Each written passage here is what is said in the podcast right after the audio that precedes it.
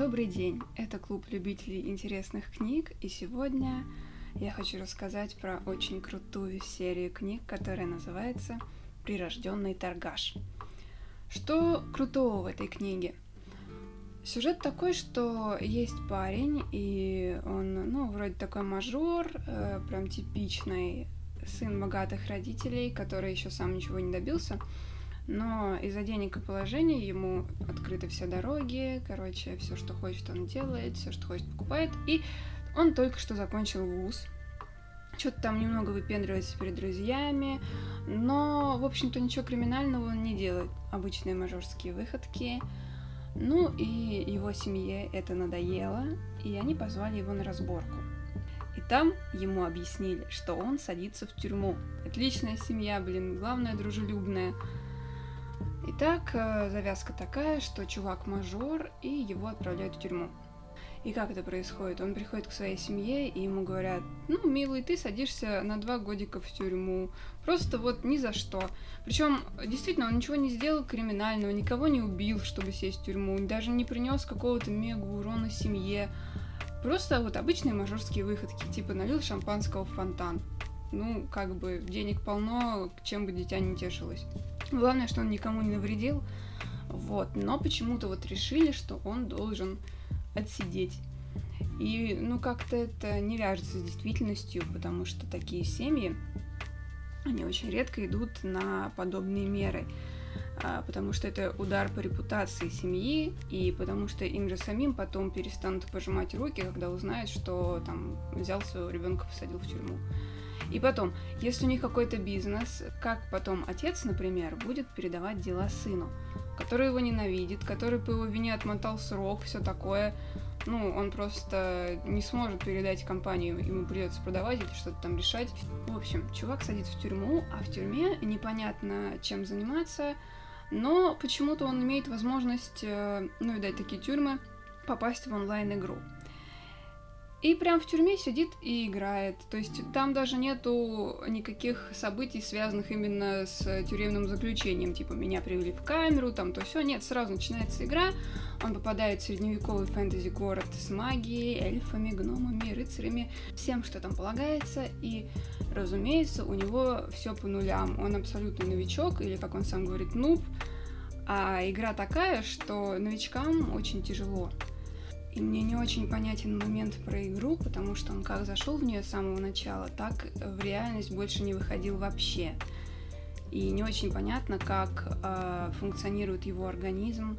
Э, его кто-то кормит с ложечки или какую-то капельницу ему поставили с витаминами. Потому что в игре он ест, но в игре только получается его сознание. Ну, это единственный момент, который я не поняла, но в целом, ну, предположим, ладно, да, что этот вопрос решен, и дальше начинается самое интересное, потому что чувак попадает в игру и понимает, что он должен здесь как-то прокачиваться, зарабатывать, что не надо сидеть на одном месте, раз уж он оказался в такой дурацкой ситуации. И вроде бы это логично, но потом происходит такая ерунда, которая выбесила меня лично и выбесит, наверное, человека, чья работа зависит исключительно от результата собственного труда. Короче, чувак начал ходить по городу и искать, где бы ему подзаработать. А город еще называется Царьград, что мне очень понравилось.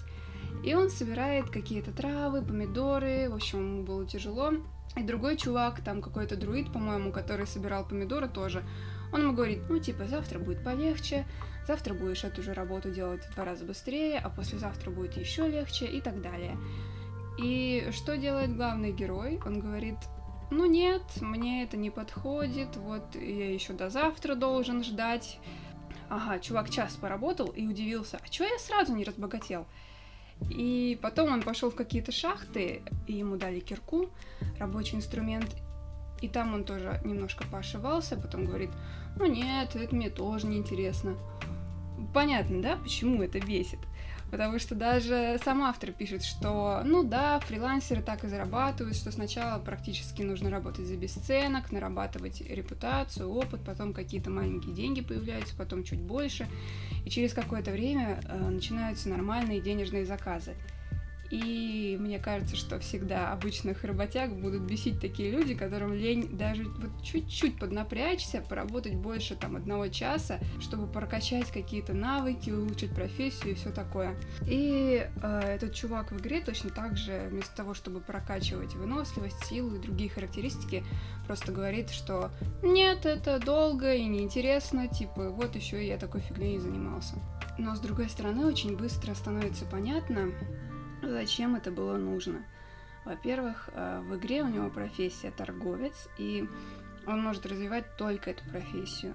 То есть он не может быть там травником или каким-нибудь магом или еще что-то, только торговец. И, во-вторых, по сюжету он начинает уже потом шевелить мозгами, думать, э, чтобы такое сделать, чтобы получить денег. То есть, ну, если бы он просто прокачивал действительно какие-то навыки, как мне бы хотелось, когда я читала, что он отказывался от работы, просто не было бы такого интересного сюжета.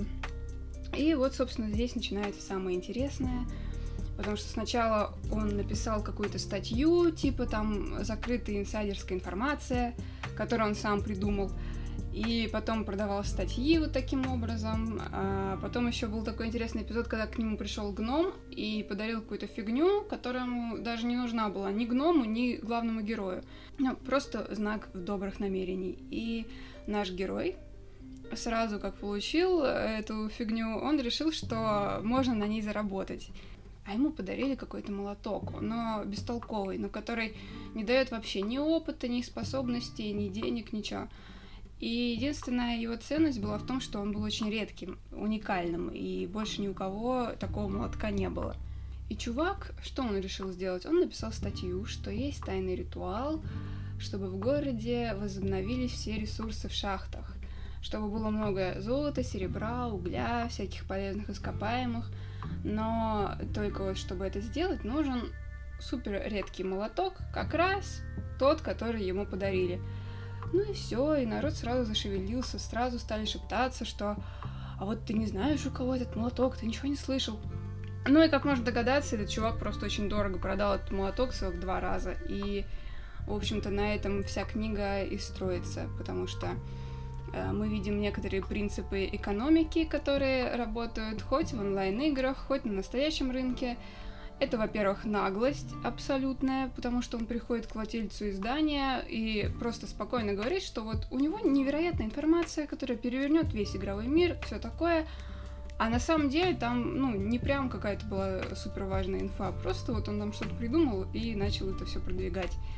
И э, таким макаром он зарабатывает все больше и больше, такие суммы, которые уже можно выводить в реальный мир, а там такая игра, которую действительно э, можно зарабатывать внутри игры и тратить деньги в реальном настоящем мире, просто выводить. И причем он зарабатывает уже очень существенные деньги. Э, он точно так же берет и просто создает искусственный ажиотаж вокруг всего, до чего может дотянуться. И отсюда вытекает еще один принцип торговли. Это наделить свой товар какими-то чудесными и уникальными характеристиками.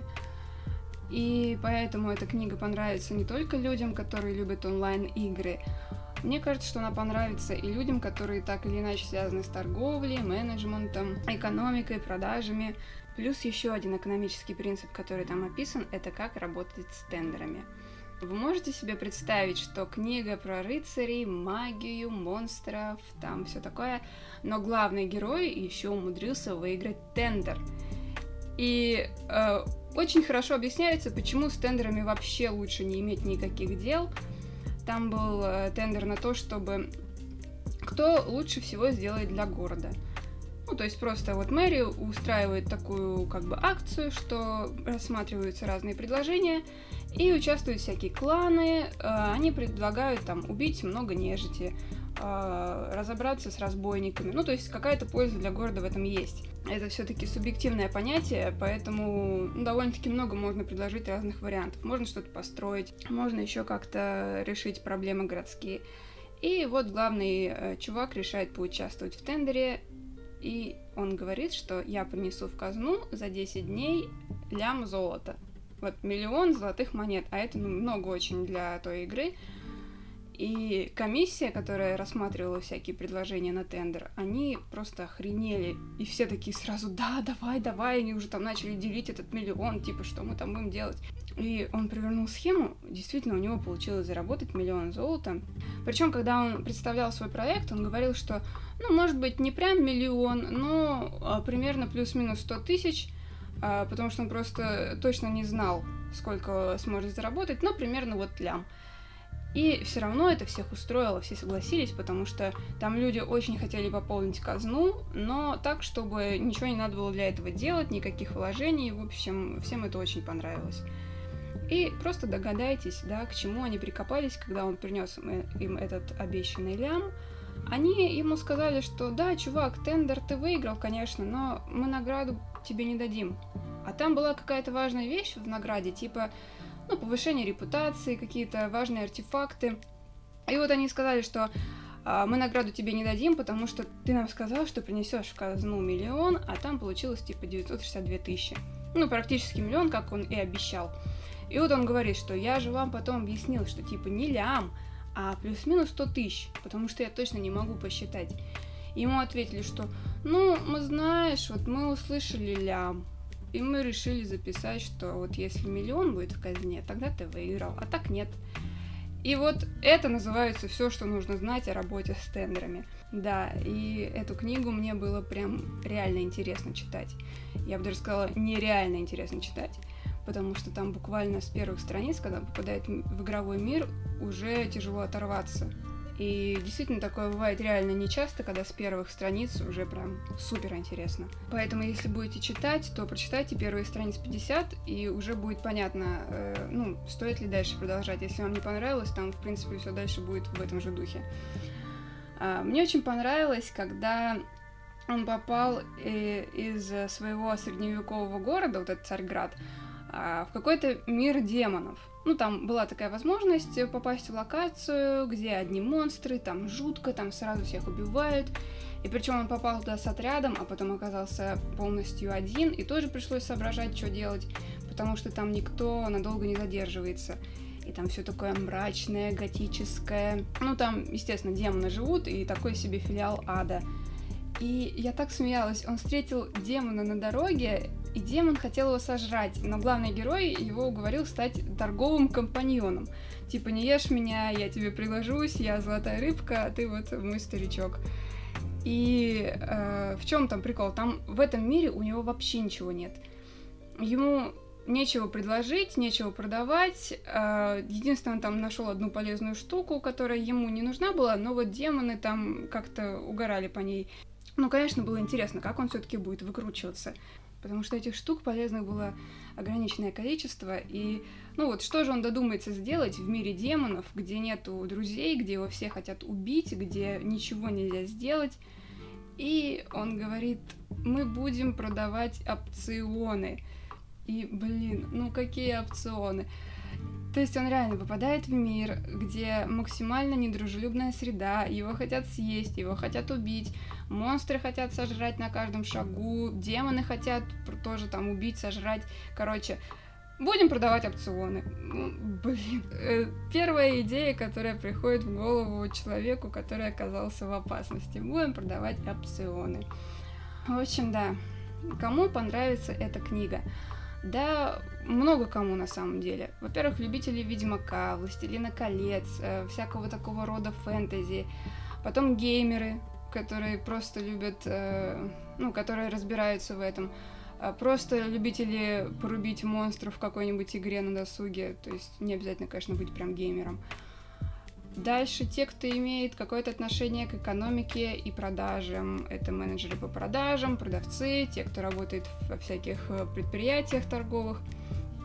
Дальше студенты, опять же, мне кажется, очень полезно. Те, кто учится особенно на экономические специальности, на управленцев. Это вот э, как учебное пособие надо читать. Причем за счет того, что это фэнтези, это интересно и легко читается, и это не нудятина.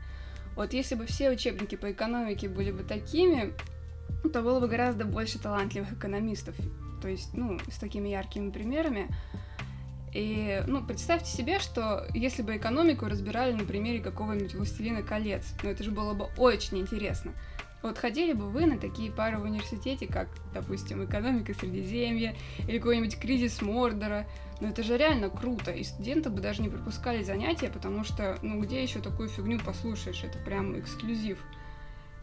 И еще один аргумент в пользу того, чтобы использовать эту удивительную книгу как учебник по экономике, это, например, если вы не знаете, как работают опционы, что такое тендер и все такое прочее. Конечно, это все можно посмотреть в Википедии, но на примере демонов это понятно как дважды два. А если читать со всякими терминами, то сложнее получается разобраться.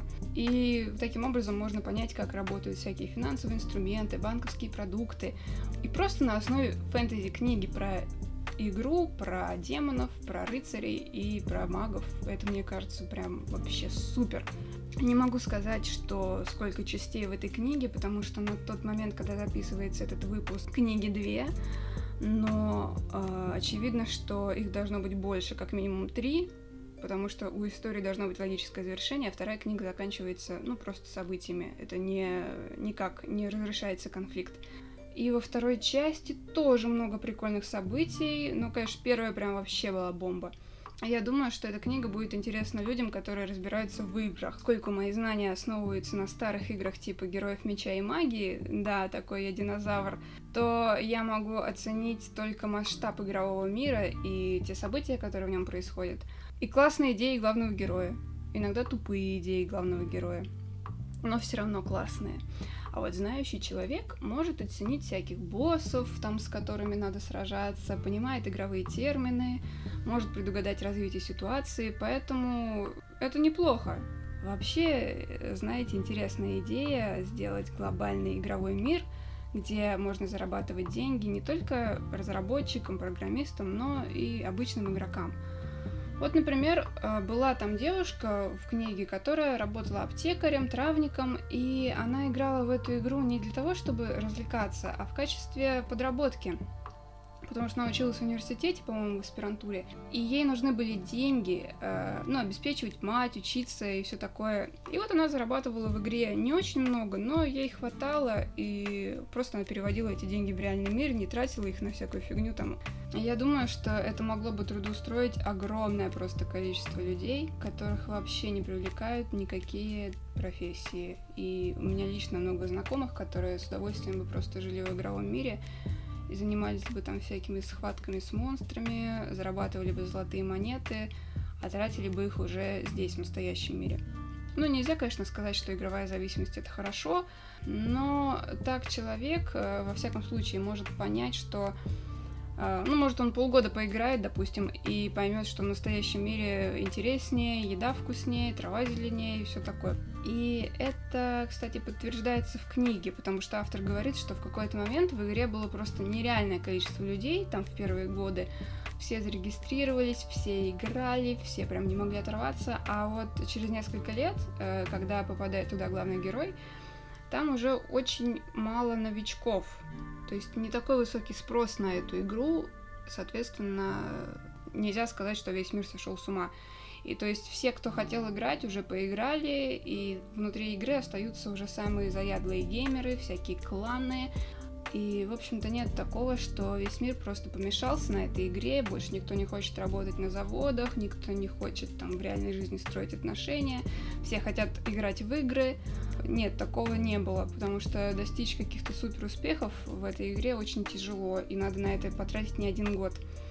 А если человек не склонен трудиться, то в игре он тоже не будет сильно усердствовать. Ну, это, конечно, больше философская тема такая, на подумать, погубит это человечество или нет. И вообще, возможно ли такой виток развития, что экономика будет завязана на внутренних э, процессах игровых. Итак, да, в общем, когда, э, когда я записываю этот выпуск, вышло две части. Э, скорее всего, когда вы слушаете этот выпуск, вышла уже третья часть, а может быть и еще какие-то последующие, поэтому я надеюсь, что вы тоже заинтересуетесь этой историей. Я буду ждать третью часть и с удовольствием ее прочитаю, чего и вам советую.